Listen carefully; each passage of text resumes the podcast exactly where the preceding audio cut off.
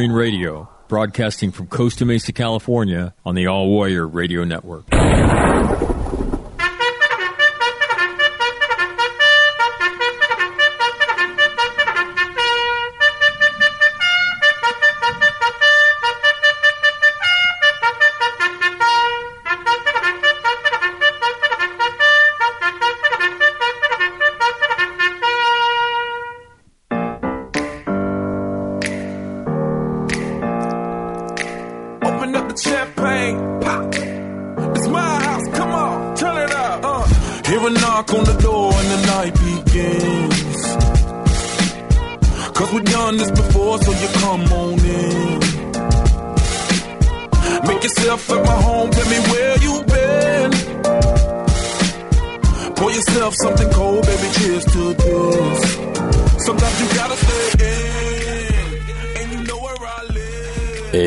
Friday to you. What we is. Sometimes you gotta stay in, in. And, and greetings from control now. We can Marine Corps Air Station Cherry Point.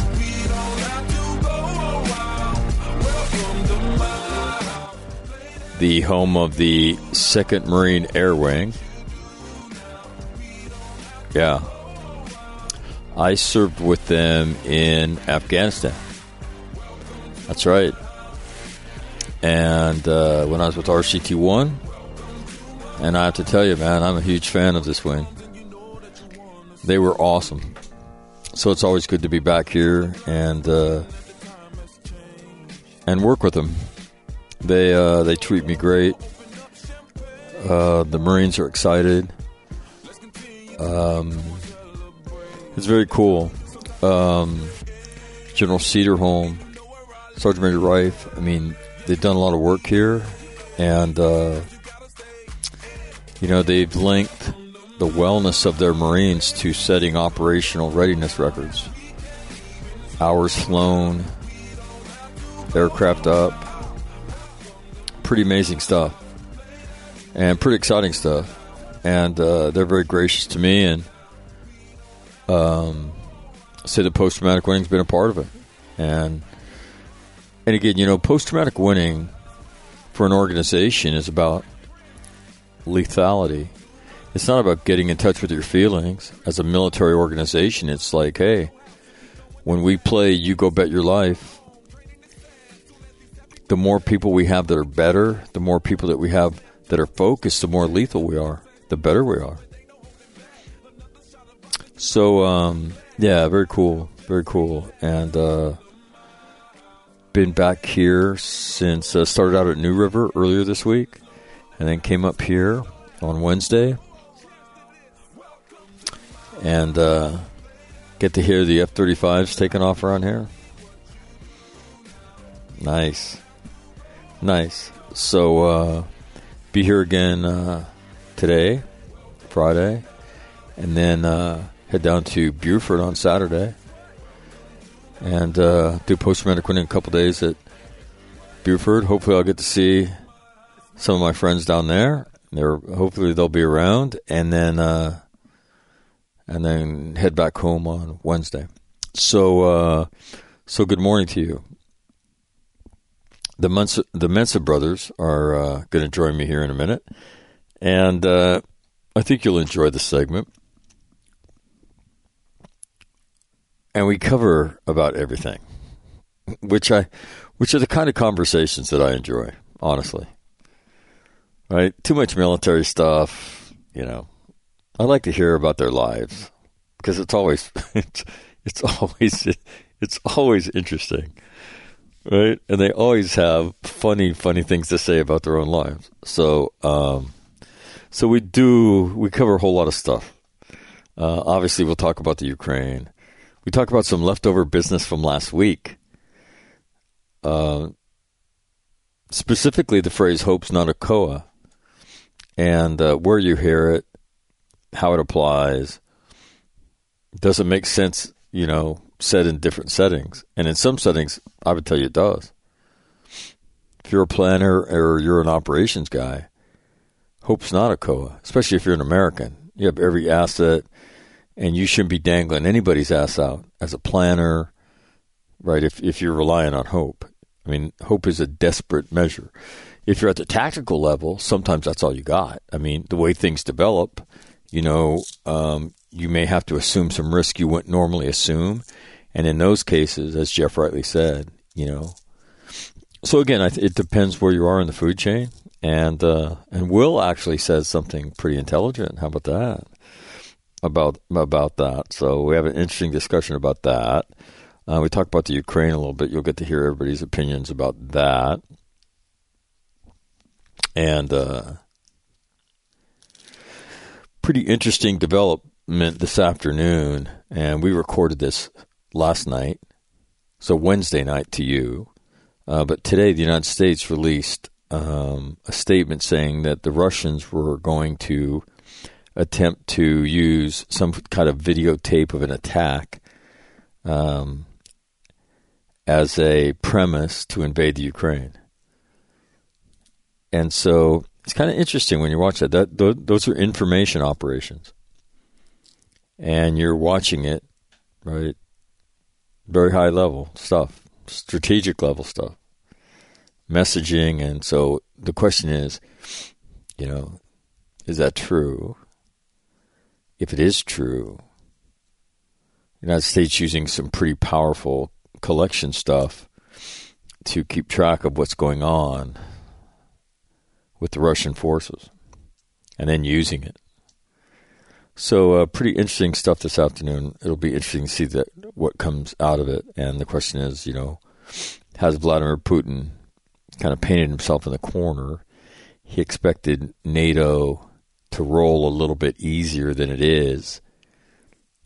And I think you know, one of the things you heard last week was none of us are believe that he really wants to invade the Ukraine because it's too much of a roll of the dice.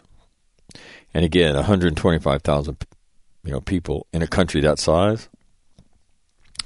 You know, think about what happened in Iraq.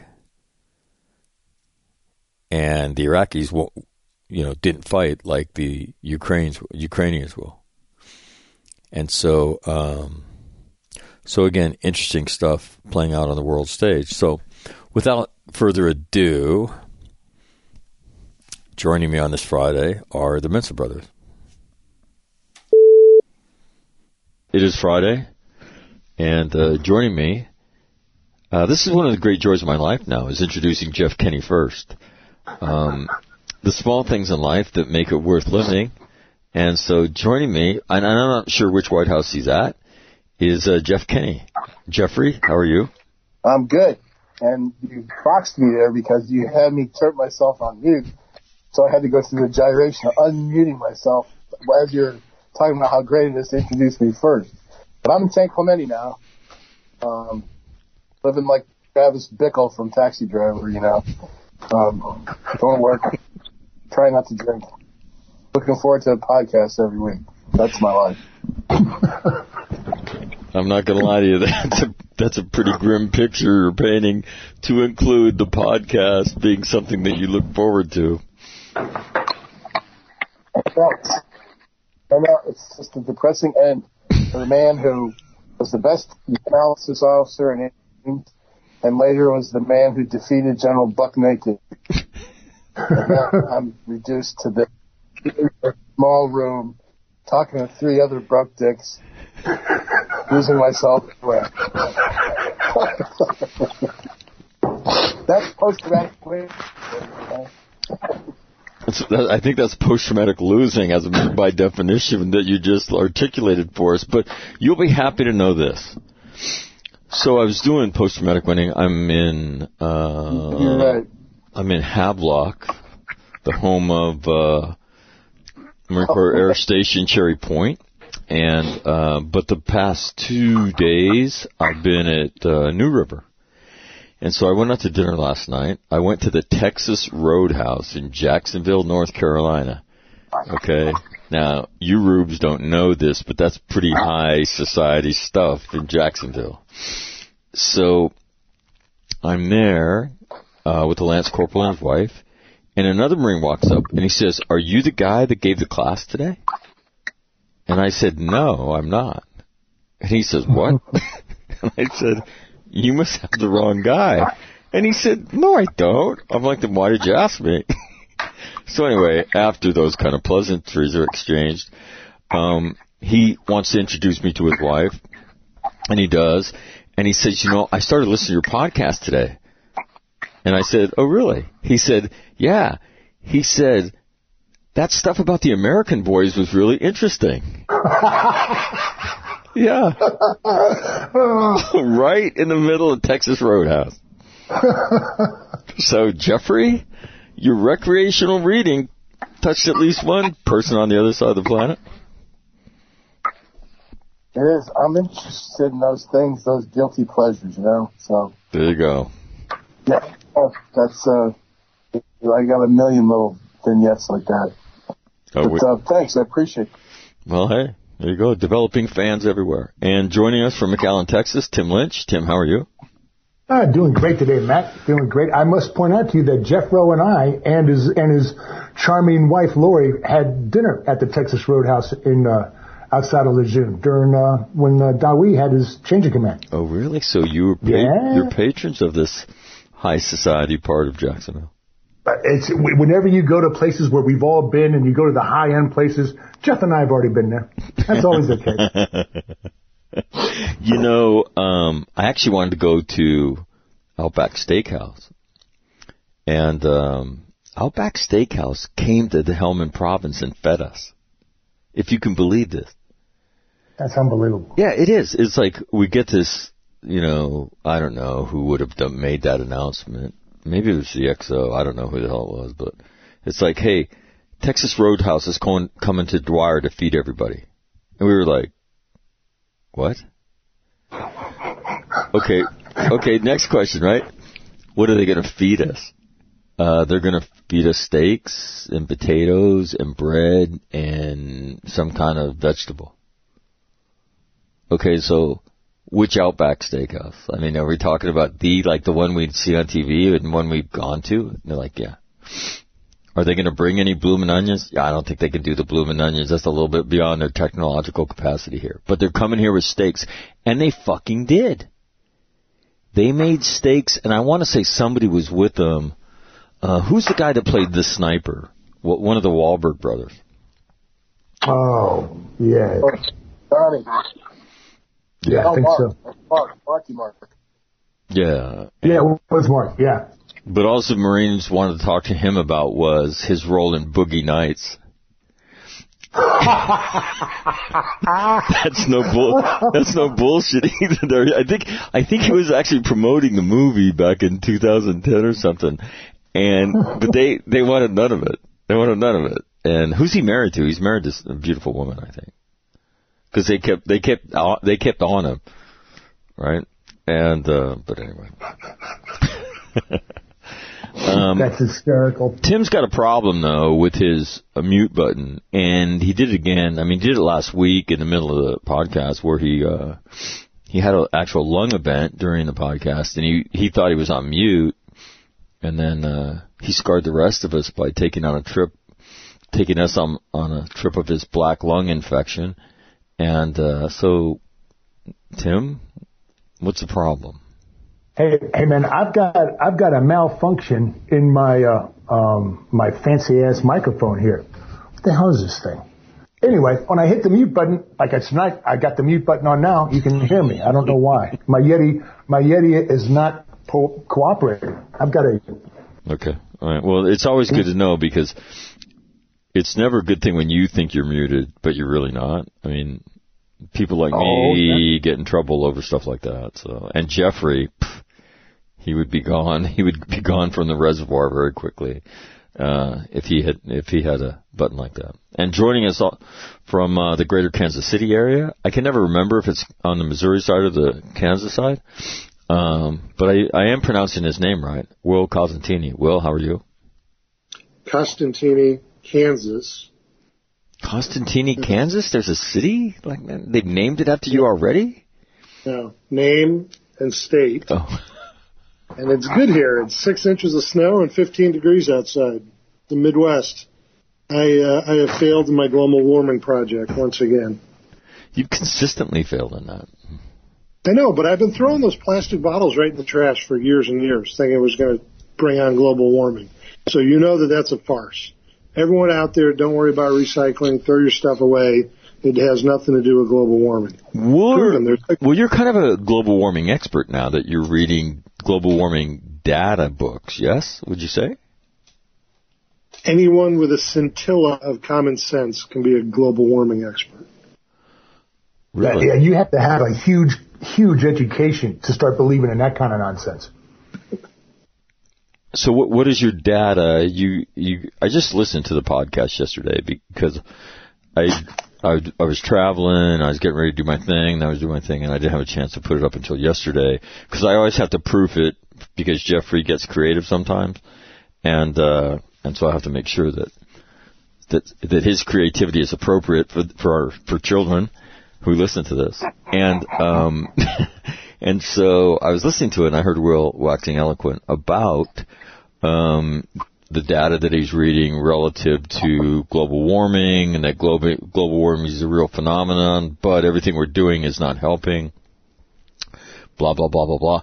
But I think the most of all the things we talked about in the last podcast, you know what I thought was the most interesting, other than everything Jeffrey said about the Ukraine, and I do have a couple bones to pick with Jeffrey about things he did say. I I thought that the container thing to me was fascinating, and its effect on, you know, and then Timmy said what, eighteen cents a ton, some ridiculous. Yeah, ridiculous. that's that's what Google said. Yeah. Well, there you go. had feedback on that too, man. My brother, Paul, is uh he's a manager of uh, the uh, offload and unloading piers, some of the piers in Norfolk, and uh, he manages longshoremen and stuff. He, he's really knowledgeable about the whole shipping container thing. He said that about half what Will said was spot on, but the rest of it was not. Whoa. So, um, but it's shit that you got to know if you actually work, you know, with shipping containers every day. That's what he does. He moves them around and shit. You know. So I thought that was pretty good. Well, You know, because the- the I know will- if someone asked me about that Will got a fifty percent. That's not good. From an expert. From an yeah, expert. but Come on. Will's like Will's a railroad guy, but he knows a lot about shipping containers. But but the longshoreman type people, you know, they uh, that's what they that's what they do. You know. Yeah, well, they should know a lot about them because they it was keep designed to keep them from stealing shit. So I would think that they would have had to learn a, a lot about him so they could break into him and steal the shit now. Because it's not like they're going to stop stealing. But And I want to these talk. two guys had debate. That would be like it would be the most important debate ever for most people. But you know, it would still you get knowledge by the end of it for sure. I want to talk about hopes, not a COA. I want to talk about that saying. I think it depends where you live in the food chain, whether it's a valid saying or not. I think if you're a tactical operator, you're right, Jeff. But I think if you're a planner and an ops person, and that's your job to plan and and and and do, then I think it, I think it's a valid statement there because I I heard you say it again. I started thinking about it. I thought, well, I mean, I've heard it in conjunction a lot with, hey, hope's not a COA, man. That's not the way we do it. Right? But you were talking about at the tactical level when you're out there with your ass hanging off, sometime that's all you got. Yeah, Okay. yeah, it's usually all you got. I think we, you know, it's a dynamic situation. People are moving, changing. You know, it's just um, you're just you're hoping that your information is right. I guess that's what I meant to say. Right? Right. No, no, no. I really don't know. but no. I, I think it's it's. I think it can be valid in both cases, right? I mean, I, I think as as a planner and, and an ops person, right, is is that's you know putting stuff together and, and and putting things in motion. That's one thing. As an executor, you live in a different world, right? Uh, you know, and and there's a little bit different standard. So anyway, I just that that occurred to me as I was listening to you, Timothy. Well, you hit people who thought 120,000 people in Iraq in 2004 was a good idea because I mean I, I guess they hoped that it would that it would work, but it didn't. No, no, no, no. This is how stupid they were. They didn't even hope. They thought it would work. You know what I mean? They probably they would. Oh yeah, the secretary said he just fairy dusted the whole fucking thing with his fairy wand. You know? Oh, it will, they'll be zooming around, whacking everybody, and then everybody else will like get in line and and do what they're supposed to do. That's how it'll work. Yeah. I, I just wanted to point out, as as a resident academic who's uh, stuck right now in the sociology department of the University of Texas, you got to define hope before we can talk about this rationally. What do you mean by hope? What does hope mean? See what I'm saying? But the hope is not a quote COA. Jeff is absolutely right. Sometimes it's all you got to go on, knowing your own capabilities, and hoping that's enough to get the job done, which invariably normally is, unless you're Well, doing but deals again- out of- oh. And, and no, that's absolutely that, that's absolutely valid. But to say that it's it's a bullshit statement, if you're a planner and putting things in motion, it's not a bullshit statement because that's not how you should be planning. I mean, especially if you're a fucking American, for God's sakes. Yeah, I, sh- I, I sure hope those guys at uh, what the hell was it, Hypo, were right about that uh, Midway thing. There's a hope. That was a COA. guys know. I mean, it's the truth is what happens is if you don't know something, you have to make assumptions. That's part of the Yeah. Exactly. process. Yes. Yes. Exactly. So, but hope is not a COA. It's just a macho bullshit thing that somebody who you can't fucking tell to go fuck himself because he outranks you says. You Yeah. know? But Using a, major- using a poorly defined word too. God damn it. I just have to stick to that point. about that. you know? Yeah, interesting. Yeah, I don't agree with that. But I lived in a, but again, I lived in the world of, of plans and operations where you can't ask somebody to hang their ass out just on a hope. Now, during operations, I think what Jeff's rightly articulating is you're going to make a, a, a million different decisions as you go through it, and sometimes, you know, you assume a lot of risk and you're hoping that nobody hits you, and I, and that makes sense to me but in terms of as a planner and and in terms of you know the designing and the execution of operations as, uh, to the best of your ability you don't want to send anybody out there just hoping that it works right hopefully it's designed better than Oh, that for sure. Of course. Yeah, uh, if you don't, if you can possibly help it. Right. But we do. Assumptions, you know, are, Right. are part of the planning. Part of the what we call problem framing now. We used to call mission analysis. You know. So, and that, that's and that's the most important step, I think. Planning process is you know basically redefining the mission, based and then you know matching it against your capabilities and what what you need and what you know hire can provide you. You know, so that's um, that's how you get rid of hope as a COA. You know, that that's what we do. right and then in the execution now, right you are going to run into situations where you know you i mean the, the why does the title on desperate ground jump into my head right all of a sudden this thing evolves and changes and your ass is out there and it's not what we forecasted and whatever's coming isn't going to get there quick enough and sometimes that's all you got is hope as jeff rightly pointed out so anyway william I, I would I would say that for them. Tenth quarter, and their assumptions were wrong. But you're right, Matt. Yeah. I would say the transition point is between risk and gamble. So Ah, I'm reading this book. Reading this book now, the history of the uh, of the revolution, and it it talks about the attack on Trenton and uh, Christmas Day of '76. So Washington's in New York. They get kicked out of New York. They get chased across New Jersey, you know, all the way across the Delaware River. They're sitting in Pennsylvania, and the enlistments are about to expire. And basically, if his army um, doesn't do anything, the sort of the revolution's lost. And so they put together a rather audacious plan to cross back across the river and go to Trenton. And it's risk, but they calculate the risk and they have planning and they gather all the right boats. They got people that can move the boats. They figure if they can start uh, across and be across by midnight or so, they'll be at Trenton before dawn. The forces will link up and there'll be a big surprise. Well, then they get to the river and they don't get across until four in the morning. And so now Washington goes from risk to gamble. And he has to hope that this plan can come together in daylight, potentially without the surprise that he thought he was going to have. But he's committed to it. So he's taken, you know, he's, he's, as a planner, he was very thorough in his risk, what he was willing to risk. In the execution phase, he's, he's in a huge place of uncertainty and he has to take a gamble. And it's a huge gamble at that point because the force could be destroyed if they don't have, if they don't have the factors that they thought. And then that's the end of the revolution. And so I would say there, that might be the transition point. Risk to gamble is where hope uh, becomes part of what, you know, what you've got to have.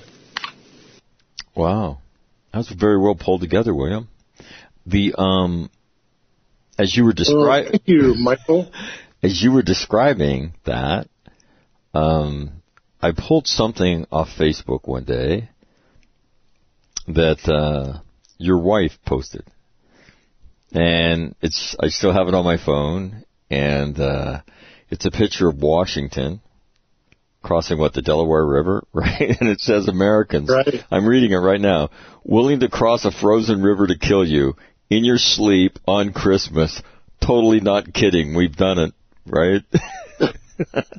it's it's all I remember seeing it the first time I saw it and I laughed my ass off.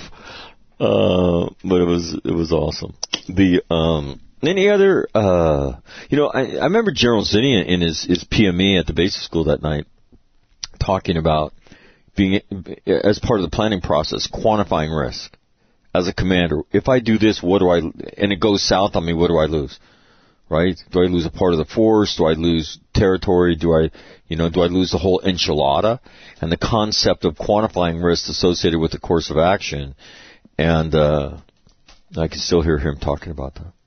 So, and Jeff teaches that as a matter of fact, I think. So, Midway, last day of Midway is an example of that where Spruance, he doesn't risk anymore. He's already won everything that, that's safe to win, and he pulls back. You know, where some of the staff that belonged to Halsey till the time Halsey got sick, they were wanting to press on and totally try to totally destroy the Japanese. He's like, hey, you only got uh, you know two functional carriers and they're pretty well banged up. You scored big four four Japanese carriers, changed the whole odds of the war. I'm I'm kind of, I'm pulling my chips in and cashing them right now. You know, so that was a good example of of, of not you know taking that extra because he rightly figured juice might not be worth the squeeze. You know? Yeah, that is, you talk about, um, big time decision making and can you ima- imagine sitting in those, um, those, they didn't even have COCs yet, I don't think. I mean, they would just ra- radio, No, radio, radio rooms and things, listening to the calls of, of, of the aircraft when they got in range or, or whatnot. I mean, how, I, in fact, I, now I'm kind of curious. How did they communicate with their aircraft? I mean, were they out of range? The staff was clustered in the chart rooms behind the bridge, where all the maps were kept and stuff. So I know, I know later on, great- Yeah. Go ahead. I'm sorry, Jeff. I, I know later on in the war they would pipe through the various squadrons' uh, attack nets all through the ships, so everybody could hear. I don't know if they had that capability at Midway though. By 43 or 44, um, they were they they had they had they were monitoring communications and broadcasting them to the crew. But you gotta, you gotta think that those squadrons that were attacking the Japanese were out of range because it had to be VHF Yeah. on, on board uh, the airplanes. And so they had to be out of VHF range back to the carrier at that point. I think it was a Oh, great. that's- Wait, that's wait, wait, true. wait, Wouldn't they have been UHF? Uh, Isn't that how aircraft, aircraft talk? UHF? yeah. E- either way, Either, yeah, either way, you're not hearing it. their line of sight. Right. Yeah, because I'm I'm referring to like Okinawa and, and Iwo Jima, and, and they're battling within visual sight of the of the of the of the ships. So I guess that doesn't apply. A guy that was the. Well, not that go ahead, Joe. not that this is necessarily accurate, but in the film, you hear the pilots saying, "Look at that bastard burn." Okay, I got two guys on my ass. Help me out here. You know, they're, they're like they're talking on the radios, and the guys are in the, um, you know, it's like uh, General or Admiral Fletcher and um, on the uh, oh fuck, what was it? The uh, the banged up uh, you know, the banged up uh, carrier. Um, but anyways, uh, they're t- they're hearing the, the gun, the, you know, the actual attack on the Japanese carriers. So this might have been later on, like the the second day when they were when they when they really scored big. But um, Mm-hmm. So not that that means that that's accurate. They might have just done that for dramatic effect for the movie. You know? Right. But uh, you actually hear them. You hear the pilots. They hear the pilots over the radio. I'm running out of fuel. You know, where's the carrier? You know, please turn on the lights and all that type of shit. Right, right, right, right. No, it's great theater. I- Now I'm just kind of curious how they did find out, or or if they put PBYs up to relay, or how how they would what, what the com plan was. So we we need we need to we need to find that out. Speaking of what you were talking about, Timmy, um, I had I met this guy. He was a friend of a second lieutenant friend of mine. It was in Charlie Company One Five, and I met him one time at a party in San Clemente. One time in my life he comes to North Dakota and he hears I'm doing a radio show and he brings me these cassettes. And he and they're CBS recordings of the 4th Tank Battalion ashore on Iwo Jima. And one of the tank company commanders had been the uh, president of the University of North Dakota, and I knew him. He he was on Guadalcanal right at the end of the fight. Um, he then became a, a tanker and went ashore on Peleliu. His tank drives over an aerial bomb on Peleliu, and and it explodes. He's the only one that survives because he gets launched out of the hatch. Right? He's got the butterflies of the 50 cal that was on the tank ripped him open from like his sternum to like his uh his pelvis. And he said, "I'm laying on a stretcher in an open air hospital, right? That has masonry, some kind of masonry building with the with the top blown off of it. The stretcher's on two sawhorses. The two battalion surgeons who were my friends, right? He said I was a captain at the time. They're both my friends. They had run out of general anesthetic. So they gave me local anesthetic as they started working on me. So I'm laying on the stretcher, I'm looking at the blue sky, and they're talking to me while they're working on me. And I'm like, are you shitting me? He said, no. And then one of them says, hey, Tom, this guy's name is Tom Clifford. He's just a great, great guy. He says, uh, your appendix doesn't look very good. Do you care if we take it out? And he said, I'm laying there, and I said, no, go ahead. And I feel this like snip, snip, and then I hear this poof. and I said, so you got two for one? And he said, yeah. And now he's a company commander going, uh, going ashore on Iwo Jima. And I had him on the air, and it might have been on the anniversary, one of the anniversaries of, of, of the fight. It might have been on February 19th in one year.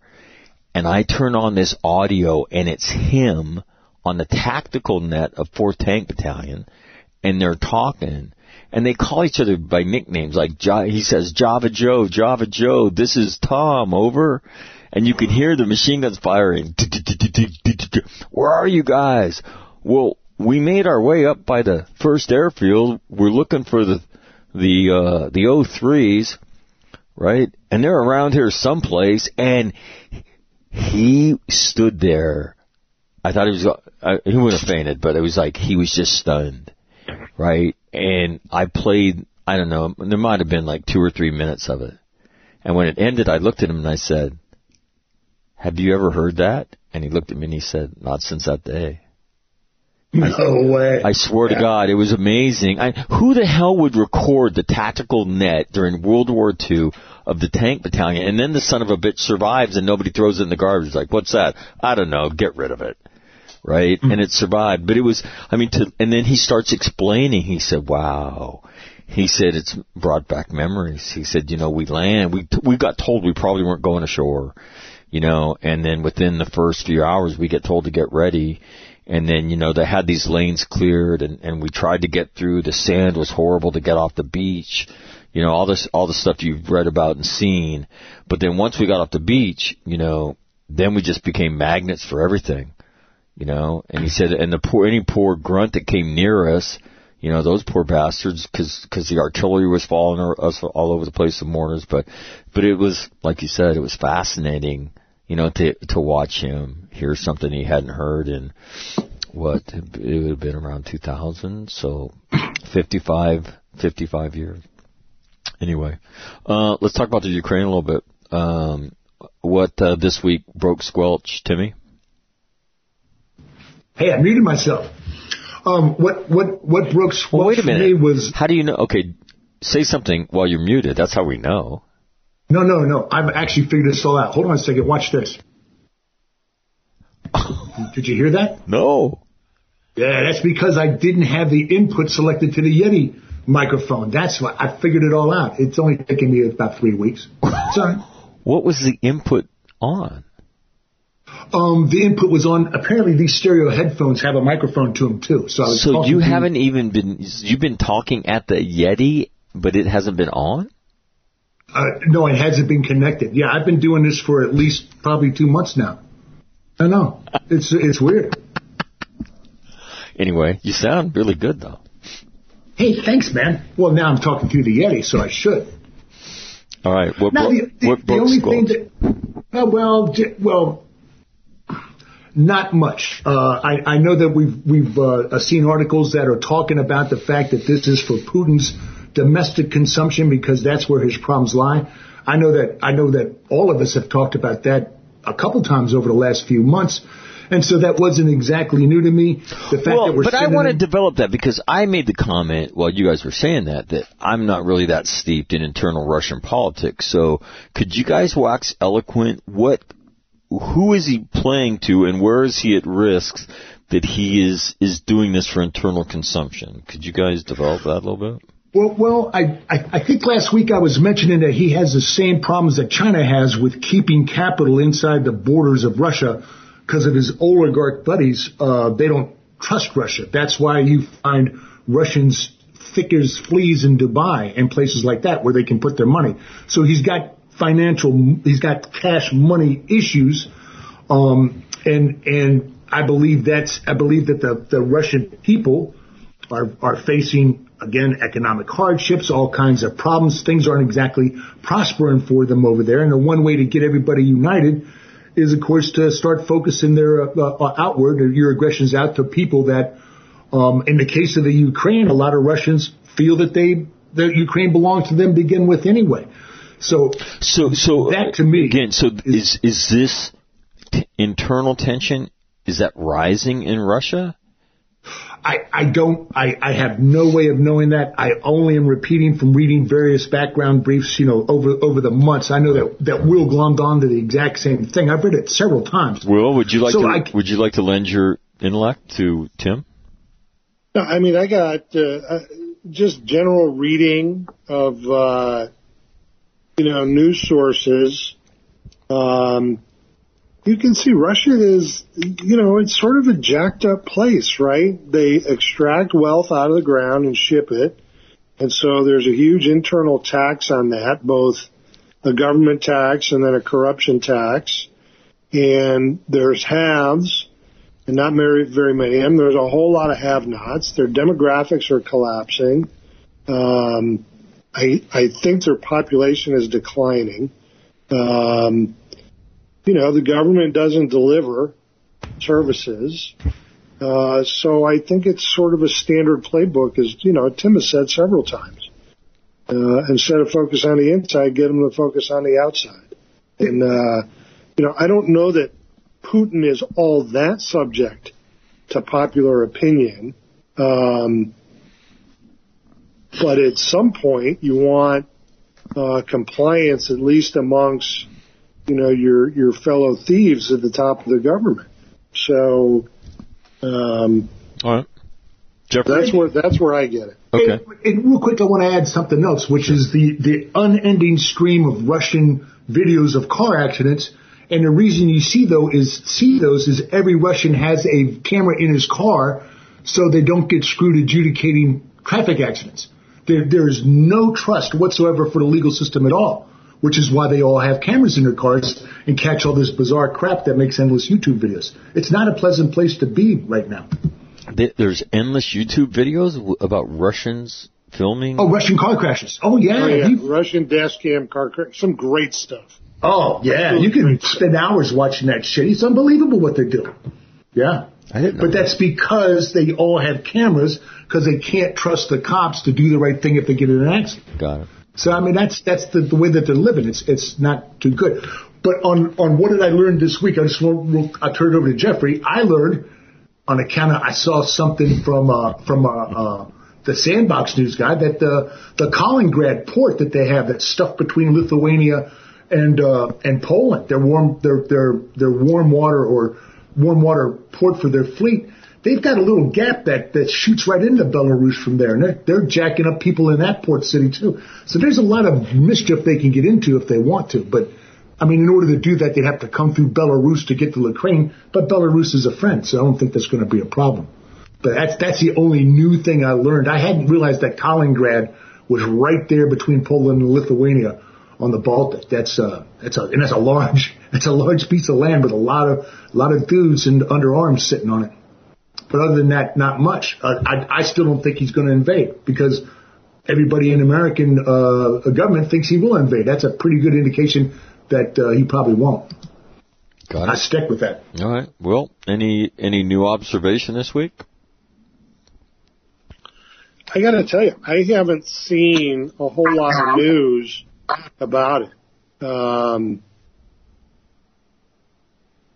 you know, I, I, uh, I've been looking more at internal U.S. economic stuff as, as much as anything else. Um, but I haven't, uh, it doesn't seem like there's been a lot. What's his name? Zelensky he said, you know, I don't know why President Biden is doing all this stuff. He's basically setting off a panic. There's no reason to leave Kiev or Kiev if you're a Ukrainian or Russian speaker. Um, it's it's almost laughable to me when we say, "Oh, we're shipping, you know, six thousand troops over there to do what?" No idea. To show resolve, really?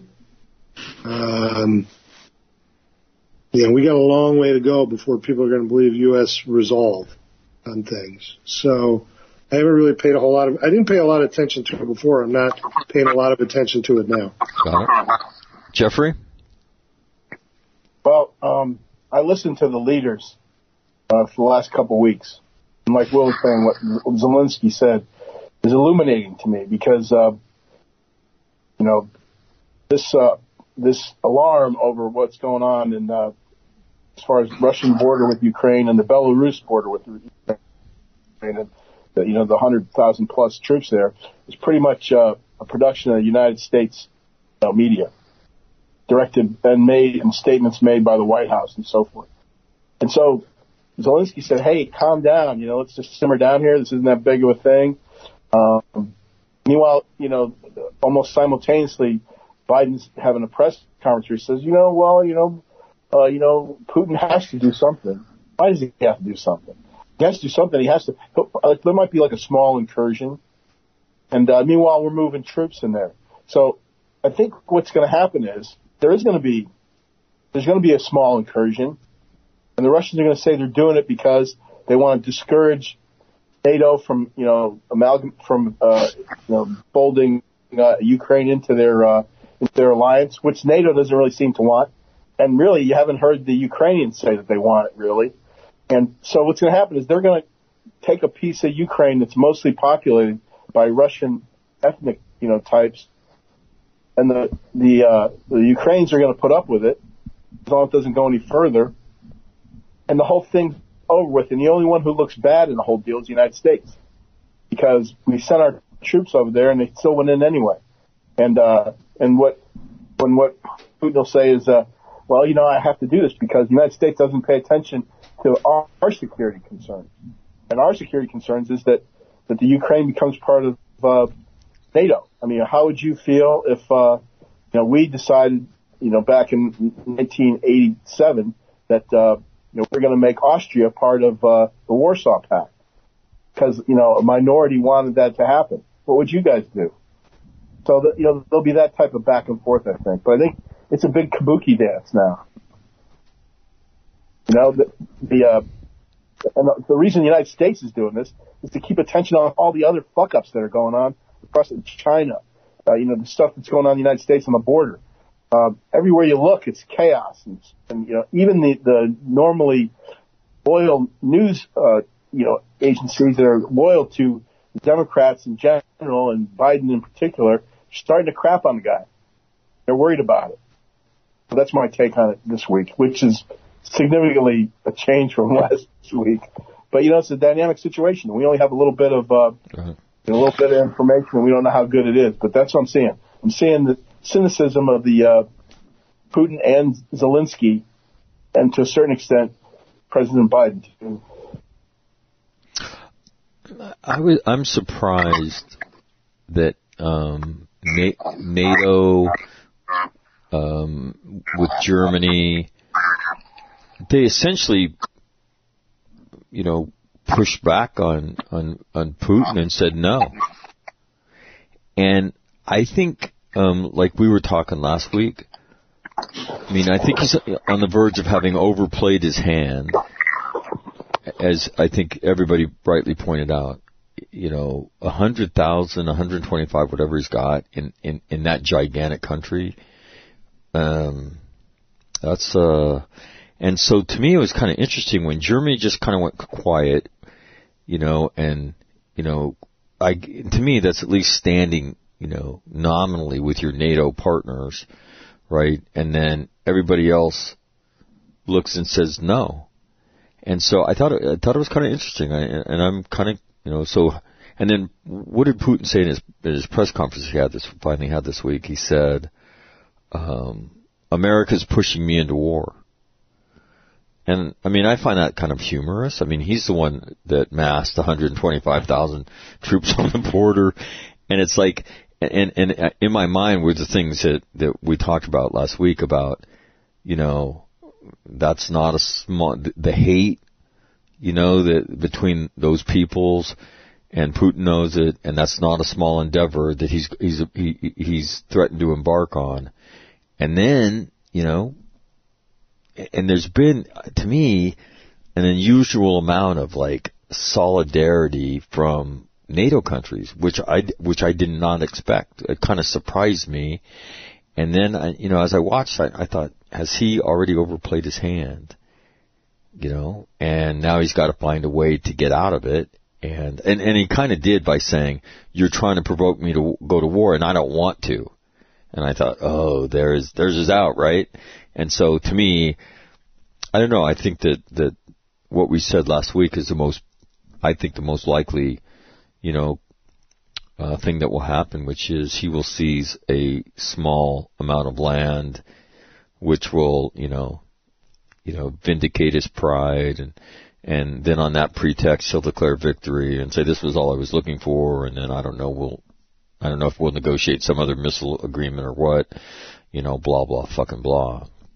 But I thought it was I thought it was kind of interesting because I thought my fear is that the West would like start start capitulating immediately, and I haven't seen that yet. So, so I, I was kind of I was kind of uh, interested to watch that a little bit and to hear what he would say. And I was amused when he said that, you know, again, NATO's a defensive alliance. I mean, it's, you know, you're, th- you're, you're threatening me, right? And then, and then what I, one of the things that I like, you know, that I heard was, um, hey, look, these, these are free nations they have the right to decide for themselves, and we are not going to tell. One of the things that you know came out of the, United, uh, the State Department or the President was, we are not going to tell Ukraine they cannot be a part of NATO.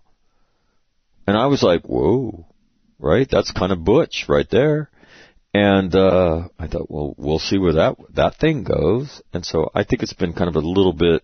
And I had a chance while I was flying back here to to read, and and I and I read a little bit about that stuff. But um I, I'm surprised at that the what that NATO, the NATO nations, and uh um have kind of held together. When I thought that they would, uh there was certainly danger of Germany being pulled out. So.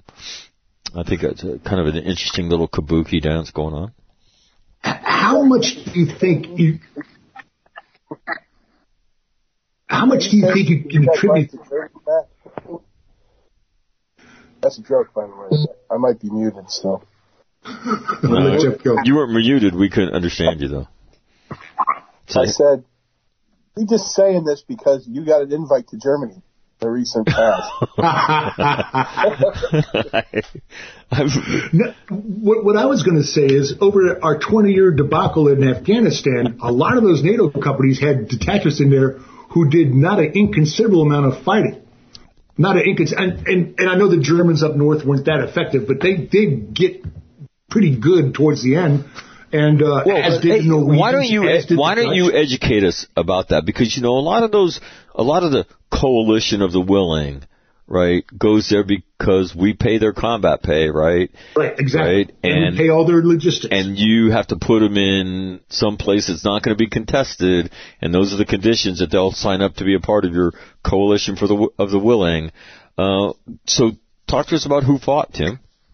Well, the, the the Germans did get good at fighting, particularly because they're working out of Mazar Sharif, which was very very calm in the northern part of the uh, of the country. But up further northwest from them was Kunduz, and that was always a problem with the Taliban because they uh, they moved a bunch of Pashtuns in there uh, during the Soviet times, I believe, or sometime before that. But they're but but so the Germans got good enough. The only I didn't have much interaction with them. I bought in a UN guy who who had caught his nutsack in a zipper and I mean was bleeding like you've never seen.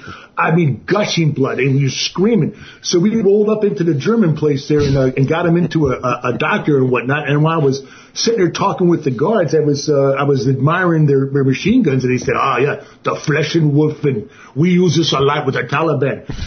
And I liked it. They looked like they knew what they were doing. I know from reporting, from UN reporting, they were getting out and getting after it. I ran into the Norwegians in Kabul. They were the special reaction team's mentors. And, and I don't, you, you don't want to see any of those assholes in America because they're, all of them look like that damn guy that's in Thor. They're like six foot six and all kind of goofy and friendly and stuff. You know, so you don't want those guys around.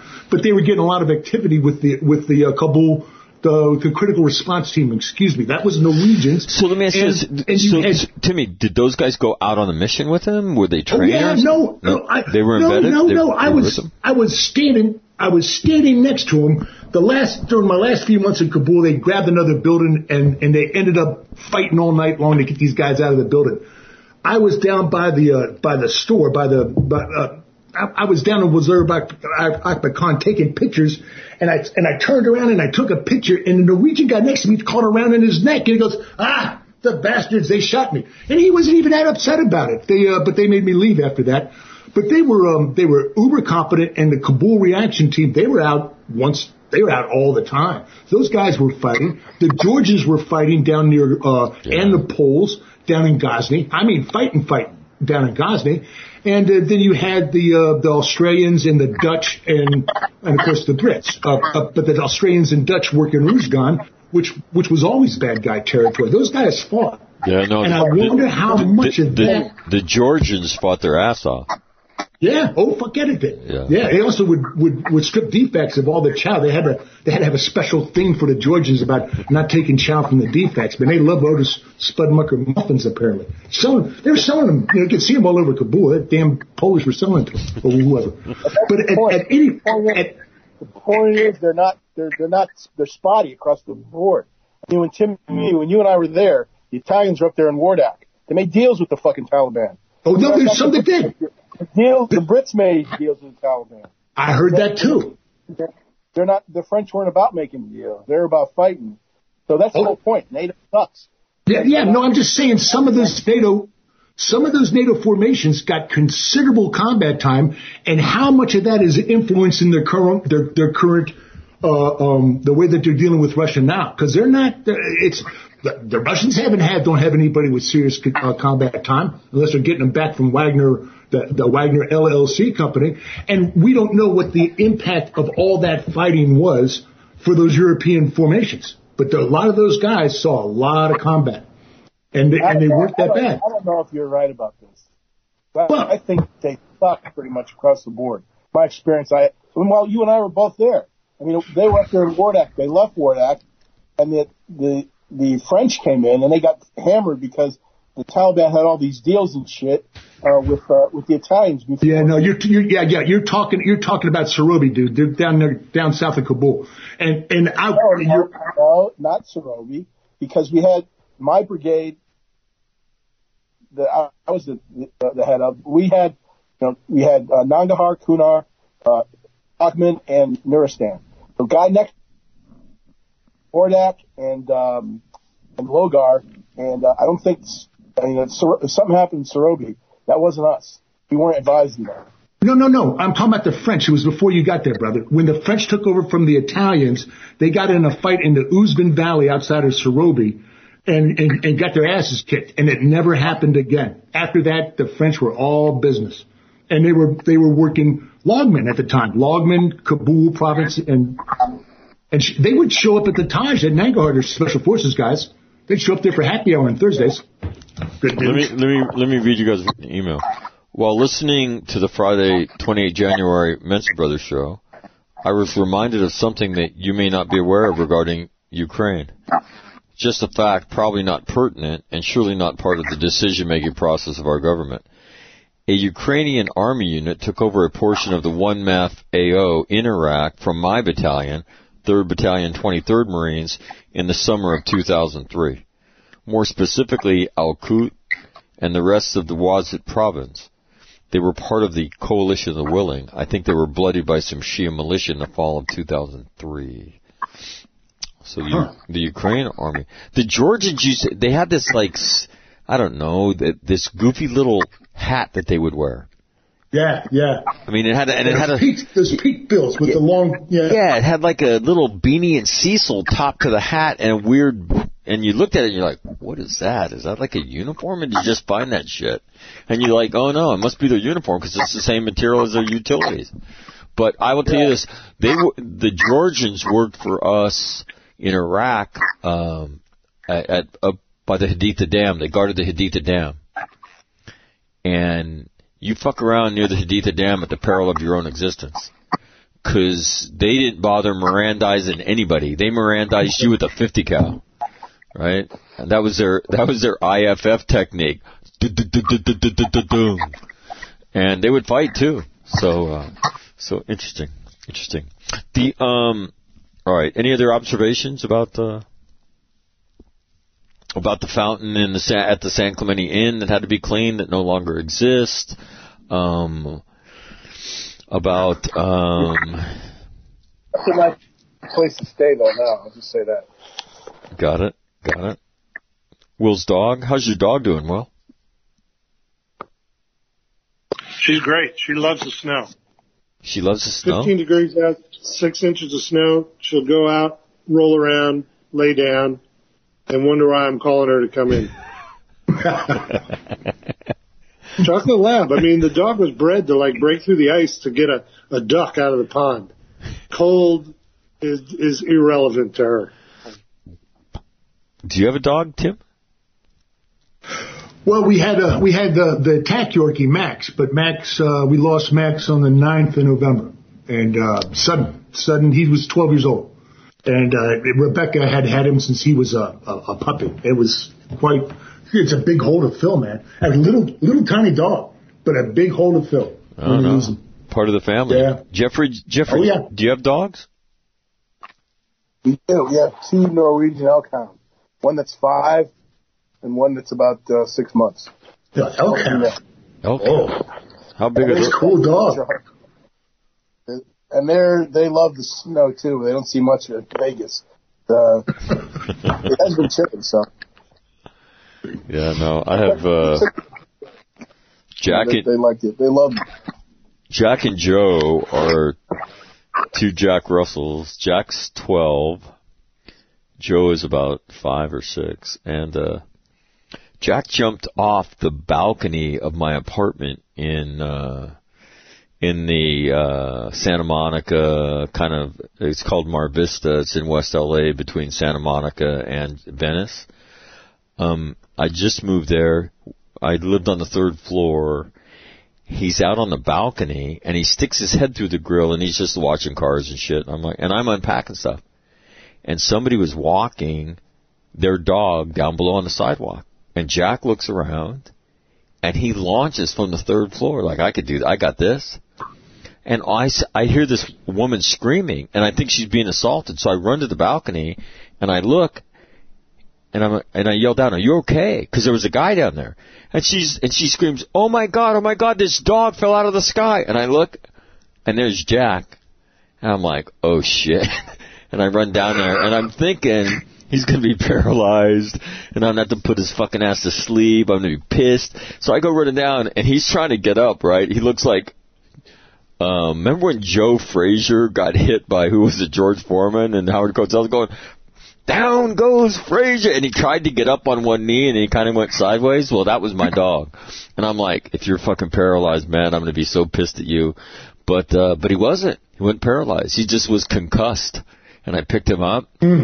And you know, but I liked him more because I liked that. Like, like, yeah, I could fucking do this. It's only three floors. What the fuck? Like, I, I need, I need to be involved in this shit.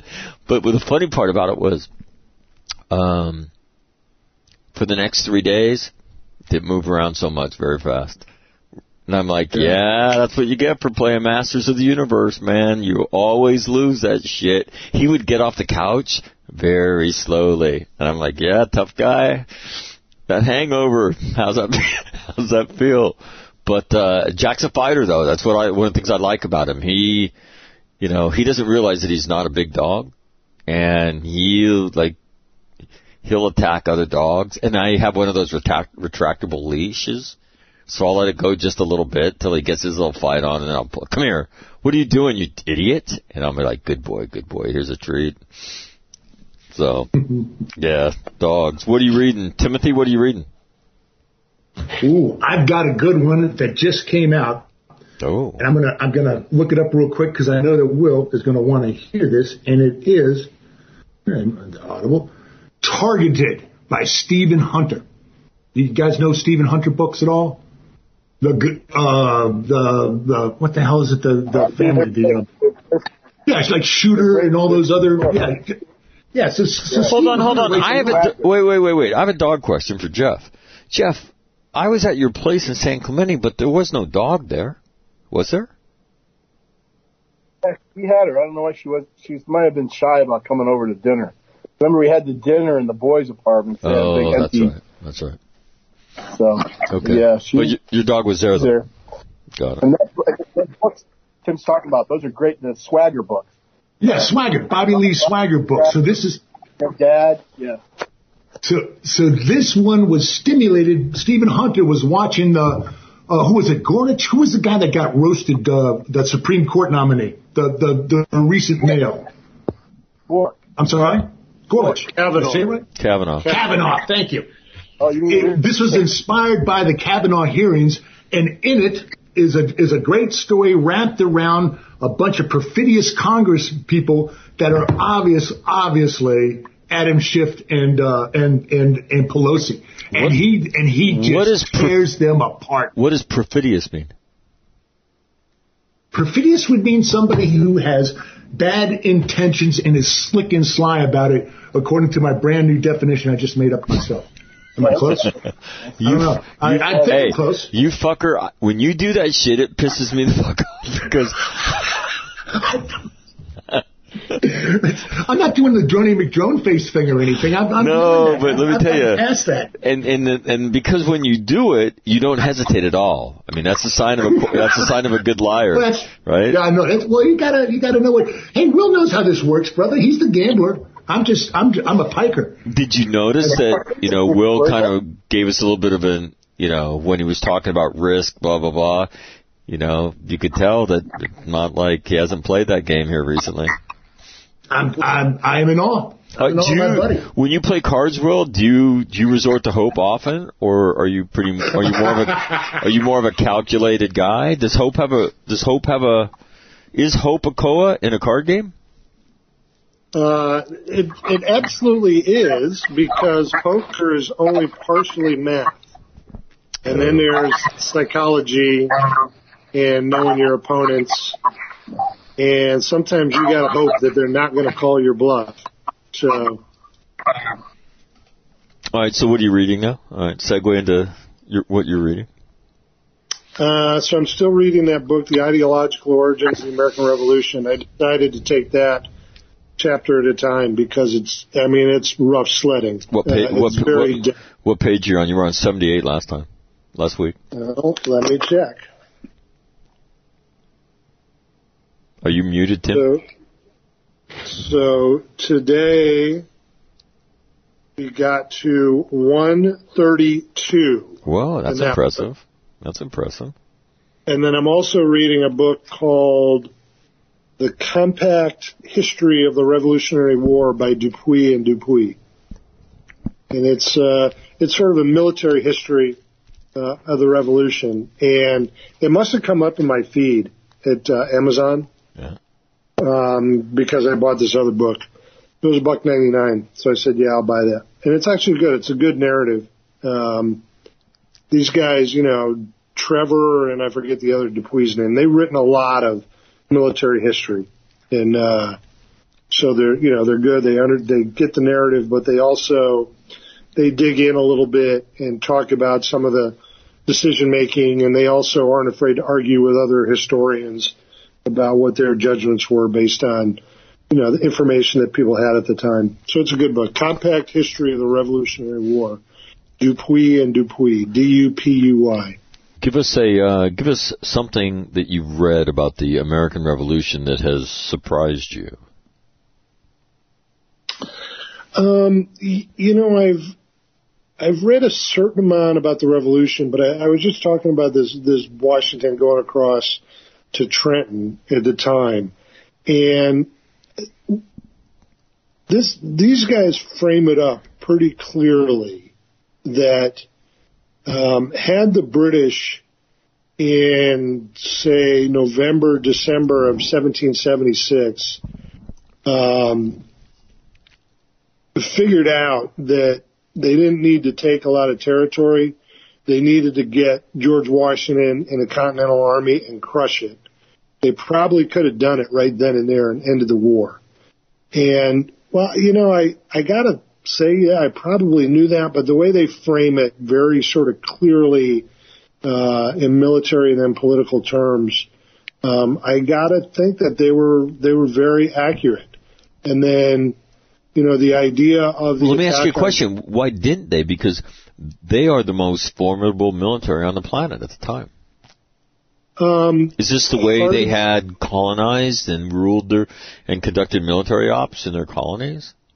Well, part of it, I think, is that the the Howe brothers, one was an admiral and one was a general. Uh, when they first deployed, they were fairly, um, they weren't pro-American, but they they sympathized with the American uh, cause in some ways, and so they had a dual mission. They they were empowered as negotiators for peace negotiations, and they could offer amnesty. But on the other side, they also were the military commanders. So it's not clear that they um, they wanted to drive right to the heart, Uh, crush this thing internally. Uh, secondly, they you know they they got kicked out of Boston, and then they went back. They went to New York, and they were basically putting together these sort of strategic campaigns to cut lines of communication and do all these other things that are sort of traditional military things without doing the real headwork to figure out, you know, it doesn't matter if you got New York and you got Boston and you got Philadelphia. If there's still an army in the field, the revolution lives. And so, so that part and then the, the huge impact that Trenton had, um, in Europe, but also within the United States at the time. You know, Washington, after after the British left Boston, had done nothing but lose um, all of that fall. New York was was not particularly well fought. Um, they they lost a big fort. Uh, I think it was Fort Washington, as a matter of fact, where several thousand Americans had to surrender, and then they got kicked all the way across New Jersey. You know, they were running for their lives and dis- disintegrating. I, I think that only by calling out certain militia uh, and like totally consolidating everything he had, he had about five thousand guys, five or six thousand. wow. That was the American Army. on Christmas Day of December, you know, Christmas Day in 1776. Oh. That was left of it. So So the so the so the Brits needed Grant. exactly, the British needed Grant. Where goes Lee goes, so goes your army. Uh, at that point, Well, Jeffrey, Matt, Matt, Tim. I don't want to take. I don't want to. No, let let Jeff go. I I wanted to. I'm reading another book that was on the Revolutionary War, and I had some answers, but but I'll let Jeff go. I'm sorry. Okay, Jeffrey, what are you reading? I got that uh, the book on my Kindle, uh, Red Handed. My Kindle died, Got it. so I got figured out a way to revive it or just read the book some some other way. Um, but my buddy Mike Mayman sent me a copy to Vegas of the book that Timmy was reading by uh, by Stephen Hunter. He's a huge. We're both huge Stephen Hunter fans. So that's uh, what I've been doing. We're revamping our whole shit in uh, in ATB to deal with the fact that we're not working in uh, CENTCOM anymore. We're working in uh, PACOM, so it's like redoing a bunch of classes and stuff. So you know, even if I had the books, I probably wouldn't be able to read them. Tim, you were going to make a point. But uh, what commenting on what Jeff just said, though, in that in that Stephen Hunter book is an excellent discussion of the evolution of the 6.5 Creedmoor, and it's shit like that that you read in these books. That's absolutely true. That makes it such a pleasure to read. And I have been reading another book called With Zeal and Bayonets Only, which is again part of this Commanders series out of out of uh, out of Britain and uh, and and their their discussion about the Civil War, which is what the book is about, is the difficulty logistically of moving any space in any space or anywhere outside of the major capital cities.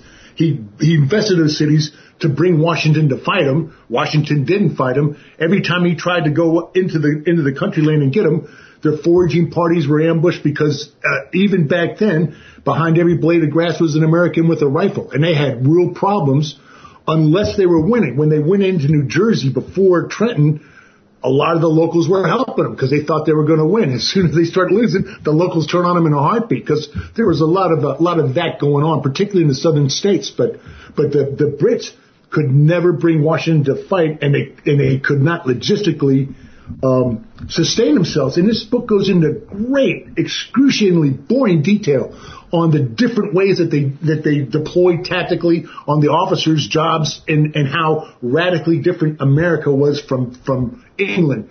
And as, as far as spacing of troops, how they advanced, how they deployed them, it's it's actually kind of interesting. But um, but the bottom line was big country, not not heavily populated, lots of uh, terrain and vegetation they knew nothing about, and they floundered about as almost as badly as the Americans did. But um, that, that that it's a it's I'm getting more and more interested in reading about the Revolutionary War because there's a lot of assumptions I made that don't turn out to be true at all about how the thing rolled out. So I'm having as much fun as Will is, you know, going chapter to chapter. Only this one reads a little bit better because the Brits, you know, they're kind of tricky on that writing stuff. Yeah. Just thought I'd add that. Oh, we appreciate it. I, Sure. I I I hardly read at all about the American Revolution, other than when I was a kid, which was you know might as well be nothing. Um, I do remember Nathan Hale's story though. Right? I regret that I have one life to give for my country. That's some ballsy shit, man. The um, but if you're gonna get hung, why not say something ballsy, right? I mean, what the hell? I mean, there's a lot of stuff you could say, but uh, yeah, Nathan Hale. The um, all right. Uh, anything? I I had a interesting question about a conspiracy that I wanted to s- get you guys to comment on. Uh, Havana syndrome. The CIA Yeah. says did an investigation. Uh, doesn't look like anybody else responsible for it. Tim, do you have a theory about this? Yeah, I'd, I- I'd say that that incidences of what the hell was it that guy on Rogan said? Mass psychosis, or or uh, there there's more than a few incidences of clusters of disease type things that turn out to be uh, um, no, nothing to them. It, uh, there's no there's no etiology or any kind of, of causation they can find other than mental m- mental stress or mental whatever. I, I, I don't know. You know, and and so that Havana syndrome that all these people come down with this very non-specific thing, it's a lot like the Gulf War syndrome where everybody has this gigantic constellation of symptoms that if you take the symptomology individually, compare age groups, we've got less of it than any other person, the military service personnel, had less of whatever it was that this syndrome had than the general population. I, I think this is something where people started, uh, I think it's a lot like when those damn missiles hit that base in Baghdad, that had 3,000 contractors, none of whom had any kind of head damage, but every military son, every military person, they had head damage. They had to go get a, a medical appointment, make sure that's documented. And we know why that is. Because contractors don't get VA benefits and they're not going to get any money for having said that they got hurt. I think that you might have something along those in the same lines. Oh yes, we've been, we've been attacked by sound waves and now we're acting weird. I don't know. The State Department Act people act weird a lot anyway, so, so who knows? But that's that's one of those psychosis things. That's I haven't said that right, but it, I I I I'm not shocked to find out there is no there there. Will, do you have any opinion? God, I just of- quoted Hillary Rodham Clinton. What an asshole. Sorry. Yeah, I, I, I would think that if, you know, there are like sound wave weapons that can be employed. Um, Franz Geil had one at the basic school when we were there. Oh, I'm not your ass. Yeah, I did. He, he used it on Freddie. Did he ever use it on you I guys? know he did. no, it didn't. Um, was that a sound weapon or a heat weapon? I, can't I thought it was a heat weapon. wasn't Oh, I thought it was a sound weapon and put Freddie No, I think it was a microwave. put Freddie on his knees, right? I know.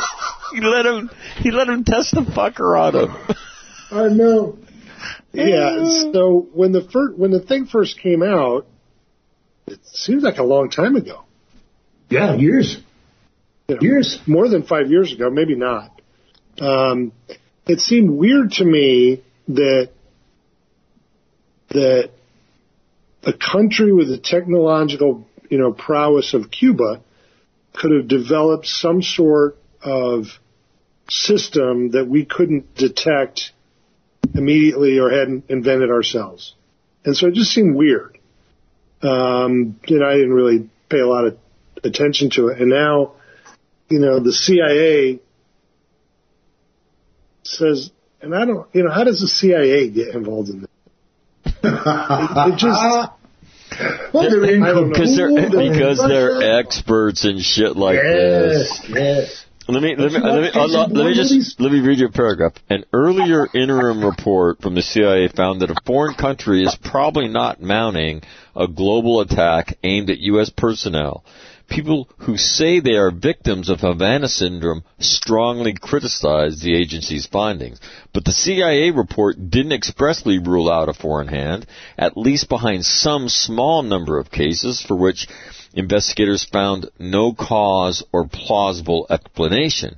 The expert panel finding was consistent with earlier conclusions from the National Academy of Sciences, Engineering, and Medicine, which found that directed pulsed radio frequency energy appears to be the most plausible mechanism in explaining these cases.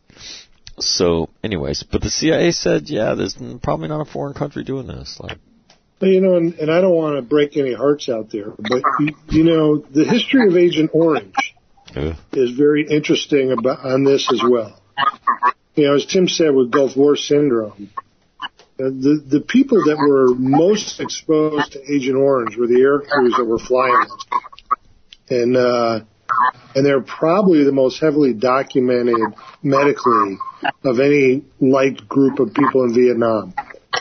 And they had lower instances of all the things that are now associated with Agent Orange than any of the other population out there.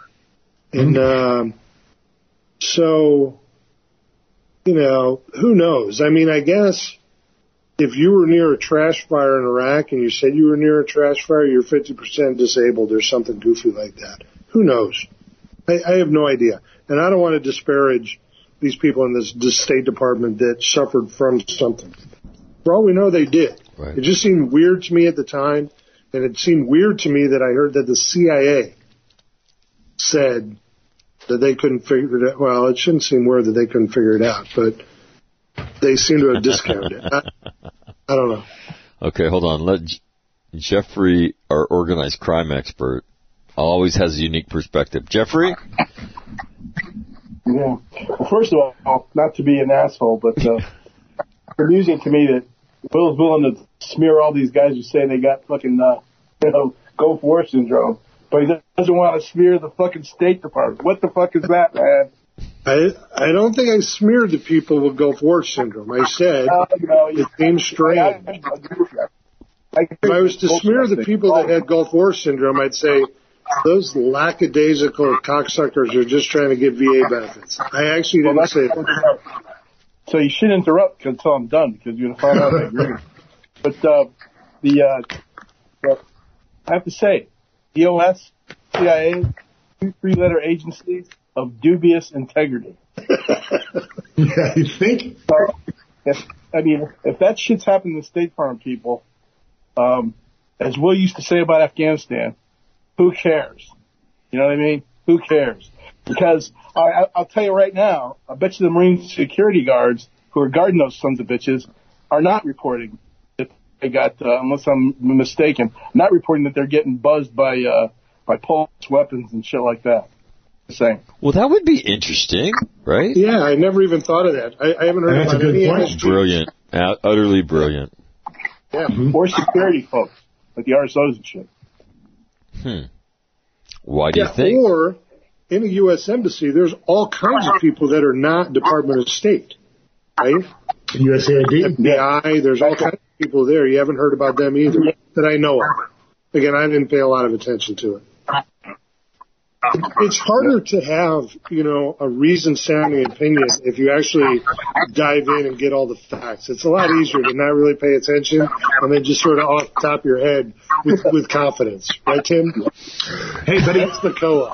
that is that that is a cola that that will work when you're in a when you're in a pinch, and even when you're not in a pinch. But uh, hey, I got, I got tomorrow. Tomorrow is my political sociology class, right? Yes. And I had to read about five papers, and one of them was a study of a community that's outside of uh, in- uh, outside of uh, on the Olympia Peninsula in Washington State, so they're close to the submarine base. And what they're most upset about is nuclear battleships, which cruise in and out of that base every 20 minutes, and they've got sloppy work habits because there's an oil spill that killed fish in the river, river that's connected to the sound. I mean, it's it's like you're reading this, and and this is five, six, seven. I mean, it's like ten pages of this guy documenting all these concerns that people have, and they have this little group, which is what the paper's about. But like when people come to him for real problems, they don't want to talk about that shit. They only want to talk about nuclear battleships and oh my god, you know, they could have a meltdown, blah blah blah. And it's, it's Wait a minute. the- What's the- a nu- people? What is a nuclear battleship? There's no such thing as a nuclear battleship. There's only submarines over there in, in, in what's it, Bremerton. There's only it's a submarine base, and they don't see those some bitches going in and out. Bremer- They're going in and out at night. Bremerton? Yeah, isn't it? Isn't that a sub base? Yeah, Bremerton. I know it. I know it's yeah, it's a sub base. So so they it's it is it is it, and what you're realizing is this in, this entire paper is being written about people who have no touch with reality in their local community. They they have they they're calling it battle. They don't know anybody there. They don't understand that it's submarines. They're just complaining because they think nuclear is dangerous, dangerous, dangerous. dangerous. So they're doing what Will just said. They have veneer level knowledge. They're wrapping that into Exactly. a big opinion, and then kaboosh, throwing it against the wall Yeah, to see can- what will I can- stick. And I can deflect any allegation of my veneer knowledge by going deep into a sociology paper and just putting all that shit on crazy people in Washington. I know, but Blue, you've right? shown us to be a very, very slick liar on occasion and a fabricator. Dude, I'm only trying And to be a I podcast guy. and I I'm- I'm here believe you. What was the thing you said when we were talking about the Wizard of Oz? Oh, you ra- you spun that whole fucking yarn that you were reading off It the wasn't a yarn. It wasn't a yarn. you read off the Your internet. Issue, your issue was me was I You- had done my show prep you 35 seconds before you called me. If I had done it the night before, I would have sounded like somebody who did his research. You're just, but but No, it my- bothered my me because you you it just you. you you podcast. it I do it for you. bothered me. Happened? bothered me because I believed you. This happened with all, I, I was Yeah. reading a legitimate with all of them. PDF file. I wasn't making that up. Go ahead, Jeff. legit. With all of us. We can't. Jeff sounds like the little guy. The, what's that little guy on Fantasy Island? It's a plane. It's a plane. We need to get Jeffrey a microphone because. Go ahead, Jeff. Or you could just like shut the fuck up and let me talk. That would be too. Just saying, man. But, uh, we were having a good time. go to the next one today, you know? But um, yeah, no, but seriously, you know, you read things that grab your imagination, and if you have intellectual curiosity, that's the road to disillusionment. Because, like Will was saying, all these guys got. P- I remember reading about all this PTSD shit from Vietnam in the '70s, and I started asking myself, wait a minute, what about those NVA dudes? Do they have PTSD? How about the North Koreans and the Chinese in the Korean War?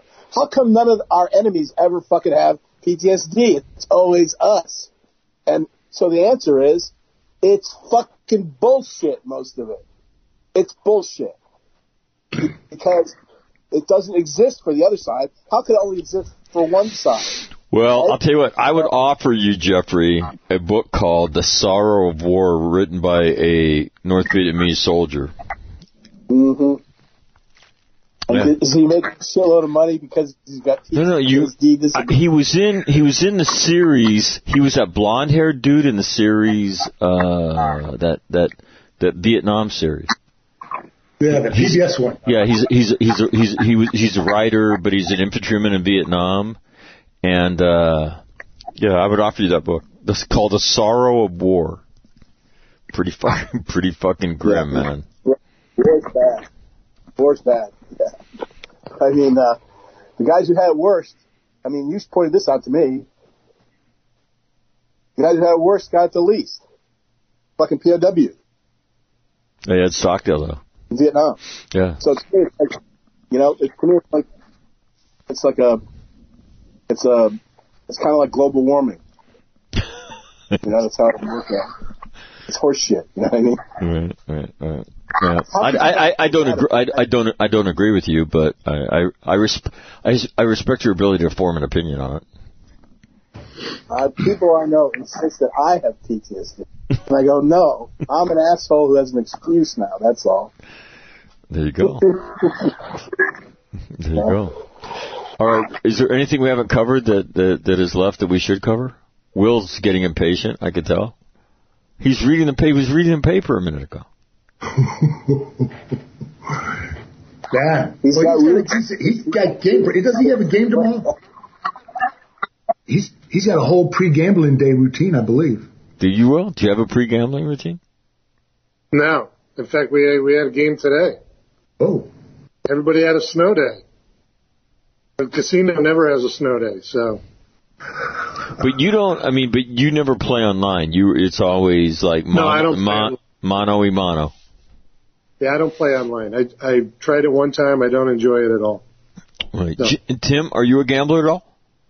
No, no. I, I, I, I went to Vegas. Well, I used to work in Vegas, and um, when I was at the Front Sight Firearms Training Institute, which is really in Pahrump, and I and I won big one night on the on the blackjack table. I mean, I won big, and I uh, How big's- I gave how every big's penny big? of that back.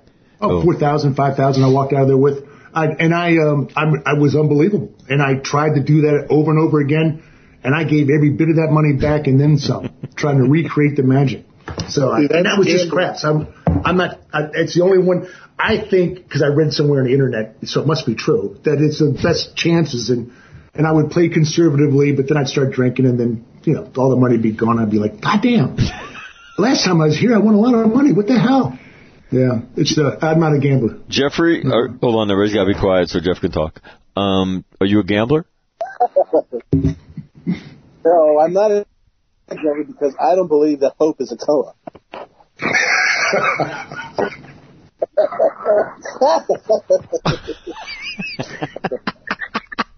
I'm too lazy.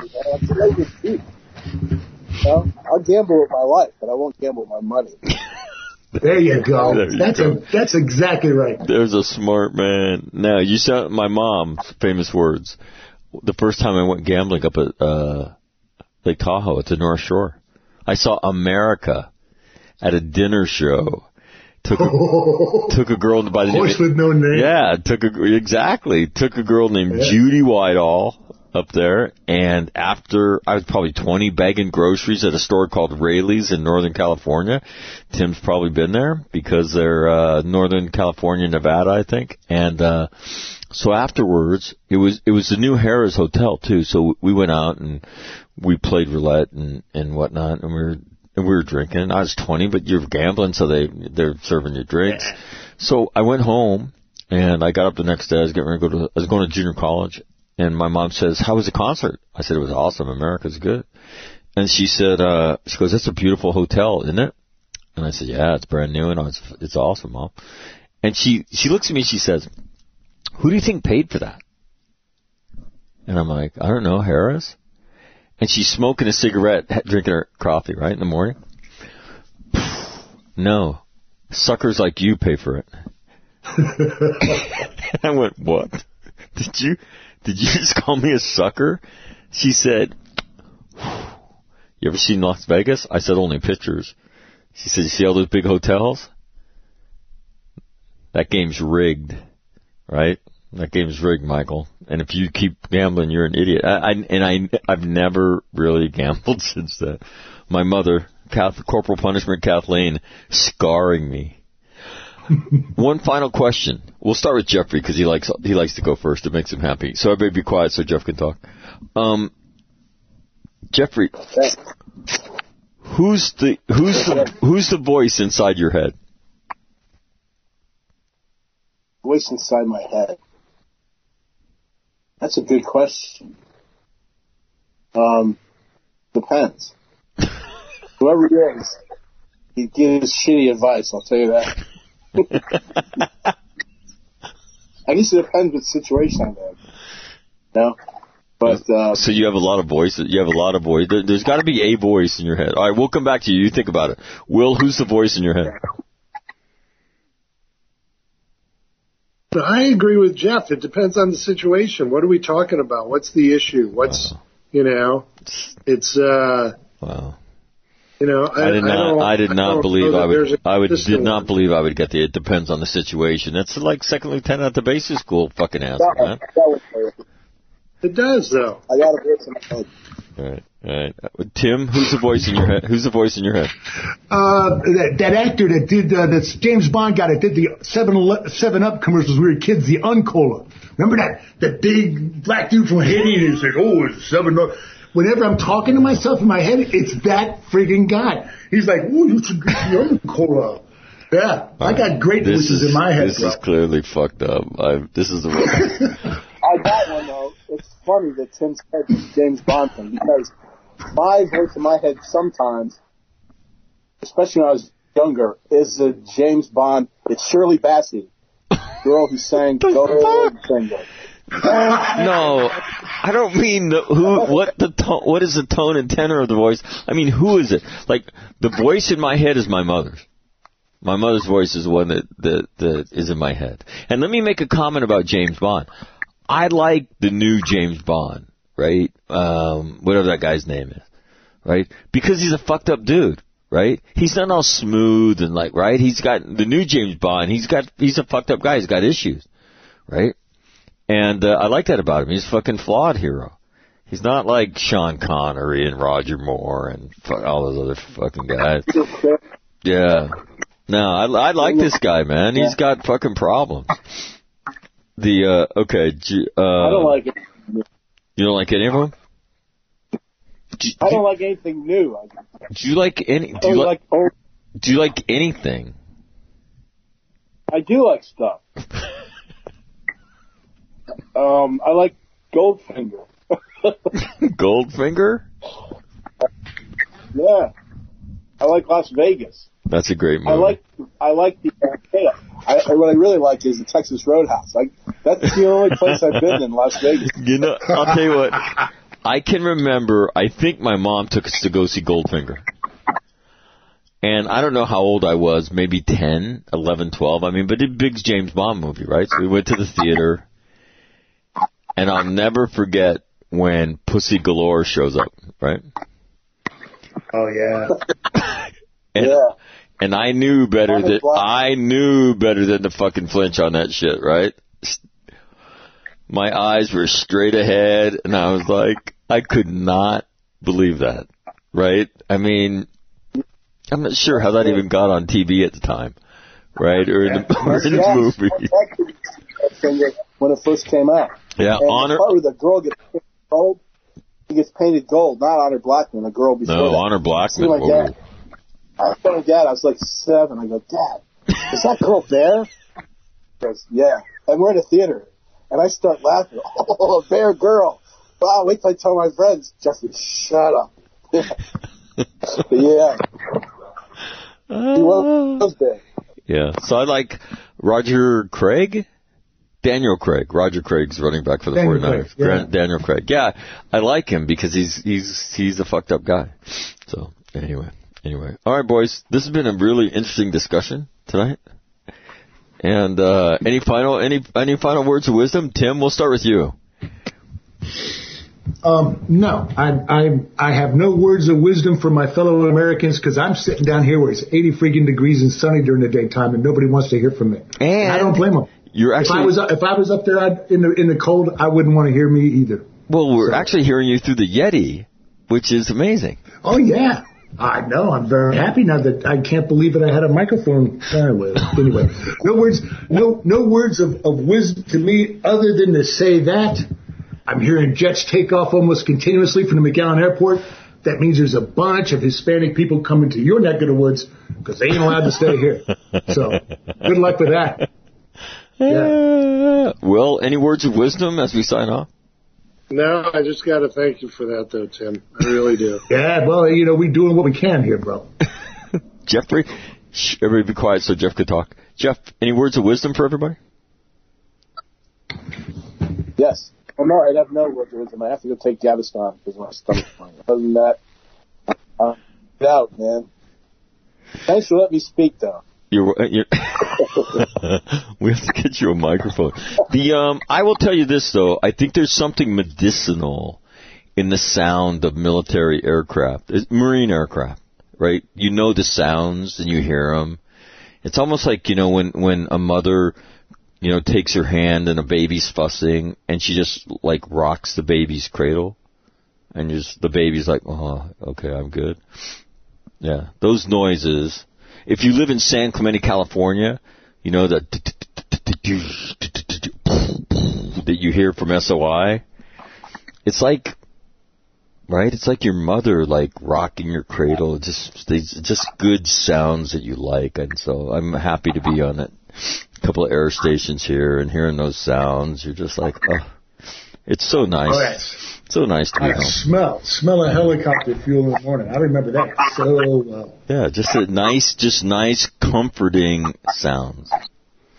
Right. So anyway, all right, boys. Thank you very much. Uh, have a great week. Will, we expect another 70 pages out of you next week because I'm keeping track. So All right. have a great week, Jeff. Yeah, I can do it. Okay, guys. All right. See you, see you later, guys.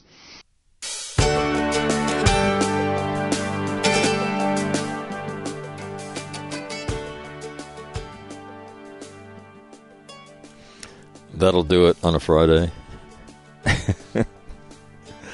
you know, my favorite, favorite discussions are wide ranging discussions. And I like it when they switch back really fast. Yeah. When you go to talk about one thing and then like slew over to another one immediately without any warning. And then everybody follows the discussion that way too. Yeah. I don't know if it's normal, but I I think that stuff is funny. I think it's hilarious. And uh, those guys are funny normally. So, and then the other thing I think that's funny, as I do this thing with them, is when they, as I said earlier, right at the start, is when they start about when they talk about their their own lives. Yeah, just their normal stuff in their life. For whatever reason, I find that funny.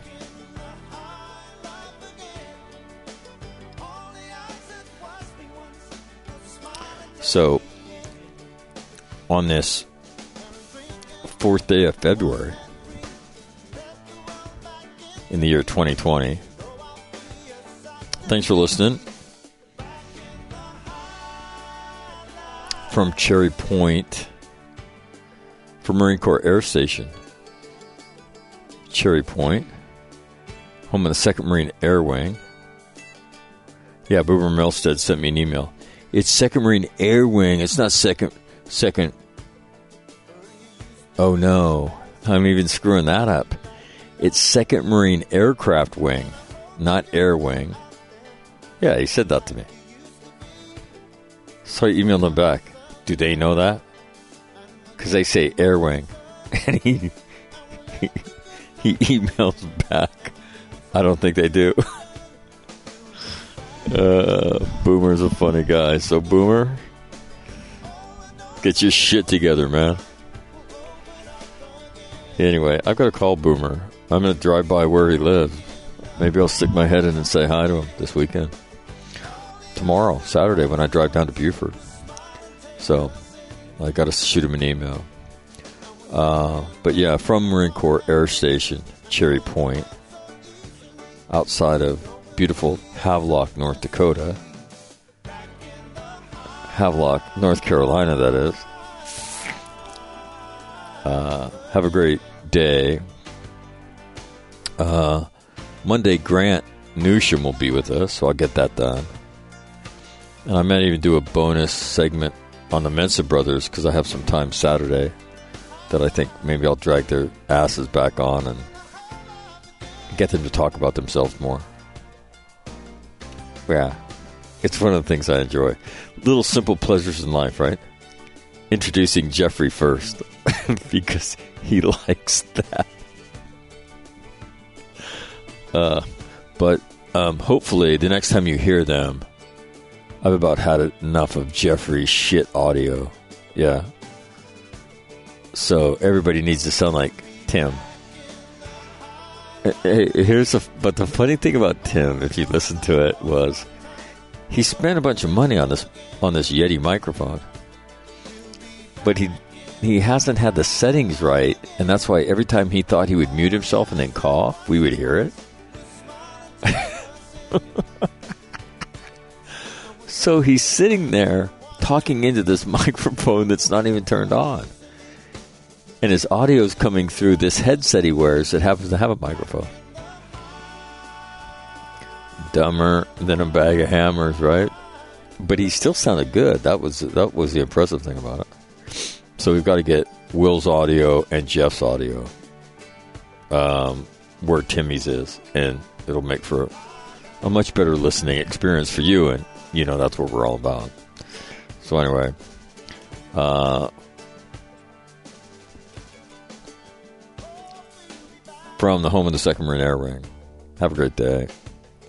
See you on Monday with Grant, and maybe Tuesday or Wednesday with the the Bozo brothers, and then again on Friday with the Bozo brothers. So I'm Mike McNamara, this All Marine Radio. If I could help you, help somebody, please do not hesitate. Right? Please do not hesitate. Um, there's a blueprint for people, and I've got it. And so, if I could share it with somebody who's struggling, as I said, do not hesitate. On that note, I'm out.